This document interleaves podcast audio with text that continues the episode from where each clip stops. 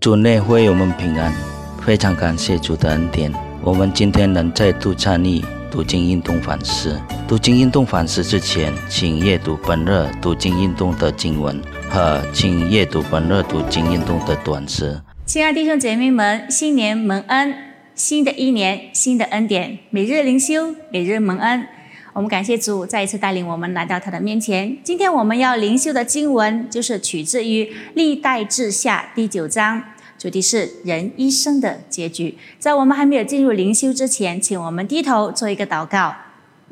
亲爱天父上帝，我们感谢赞美你的恩典，谢谢你施恩带领保守我们，又来到您面前。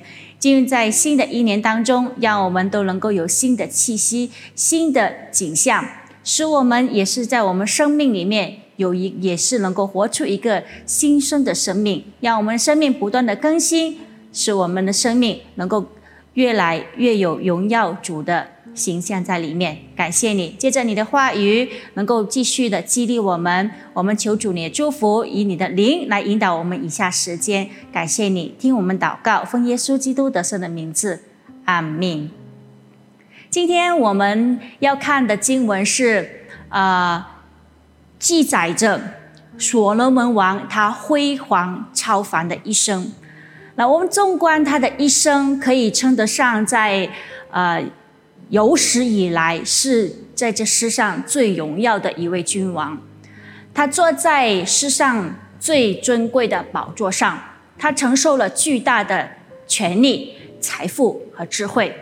据说，在所罗门在世的时候，他是世上这个世上最啊，他的财富还有他的智慧是超过于世上所有的君王，因此普天下的王都要来求见所罗门，要听上帝赐给他智慧的话。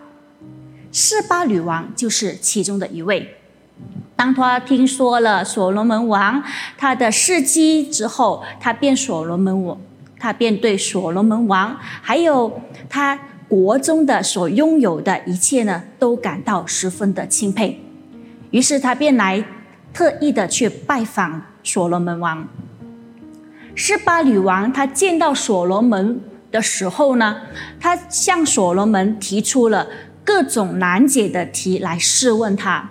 那么所罗门王呢，就把所有的问题都答上了，没有一句不明白、无法回答的。从所罗门他身上以及他国中的圣容，都让巴啊示巴女王她看到了上帝的荣耀。的确如此，所罗门他真的得到了上帝极大的祝福。当本卷的作者他记下了所罗门王他这一生名闻遐迩的丰功伟绩之后，在本卷的结束的时候，到最后的时候，他也写下了一件非常重要的事情，那就是纵然所罗门他活着活得如此的辉煌，终究不能够逃脱人的定命，就是死亡。所罗门他在耶路撒冷做以色列人的王四十年，按照人的标准来说，所罗门他确实是功成名就。然而到了最后，他还是要必须的把他所有的一切，就是财富、智慧、荣耀，都要留在这个地上。就正如我们人常说的，人呐。生不带来，死不带去。世间时间对于每一个人来说都是一样的。人的一生只不过是白驹过隙，没有一个人能够拦阻，也没有人能够延长片刻。所罗门王的一生，只给我们有一个很好的提醒，就是人生在世。要为着需要为着迈向永恒做好准备。世界的万物，世界并非是万物的终局，也不是我们人生的最终目的。如果我们在世只是专专求助或者是我们的重点只在于啊获得这世上的成功、财富、名誉、地位的话，那么我们的一生最终只会变得无比的虚空。因为当我们离开这个世上的世世界的时候，就必须要放下一切，撒手成还。亲爱的弟兄姐妹们，我们都知道，当我们走完这人生的路程的时候，我们都要归于尽于归入无尽的永恒当中。因此，我们不单要有一个敬畏耶和华的心来活好我们的今生，持守正道。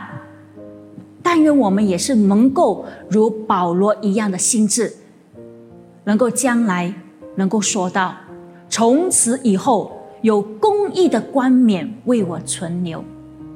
而在这个时候，我们就需要反思：今天上帝所赐给我们拥有的这一切，是让我们能够更明白人生的真意，让我们更懂得去建设那永不能够朽坏的冠冕。或者是你，因为你今天拥有了上帝所赐给你那么多的恩典，而自满自傲，与上帝的道渐行渐远呢？新的一年有新的提醒，但愿在这个时候，使我们也是能够一起来思考我们的人生，活出不一样的生命。好，下面请我们低头再做一个祷告。亲爱天父，我们谢谢你，每一天你都赐给我们有新的灵粮，每一天你都对我们说话，每一天你都对我们有新的提醒。我们感谢你，进入在新的一年当中，盼望我们每一位都能够在你的里面有一个新的面孔，让我们能够有一个新的生命活在你的里面，使我们能够彰显上帝你自己的荣光在我们里面。谢谢你，天父，使我们真的能够有美好的见证，使别人因着看见我们，就能够看到耶稣基督的荣耀在我们其中。感谢你，我们愿意将一切荣耀颂赞都归给你。借着你的话语，不断的塑造我们的生命。谢谢你，听我们祷告，奉靠救主耶稣基督得胜的名字，阿门。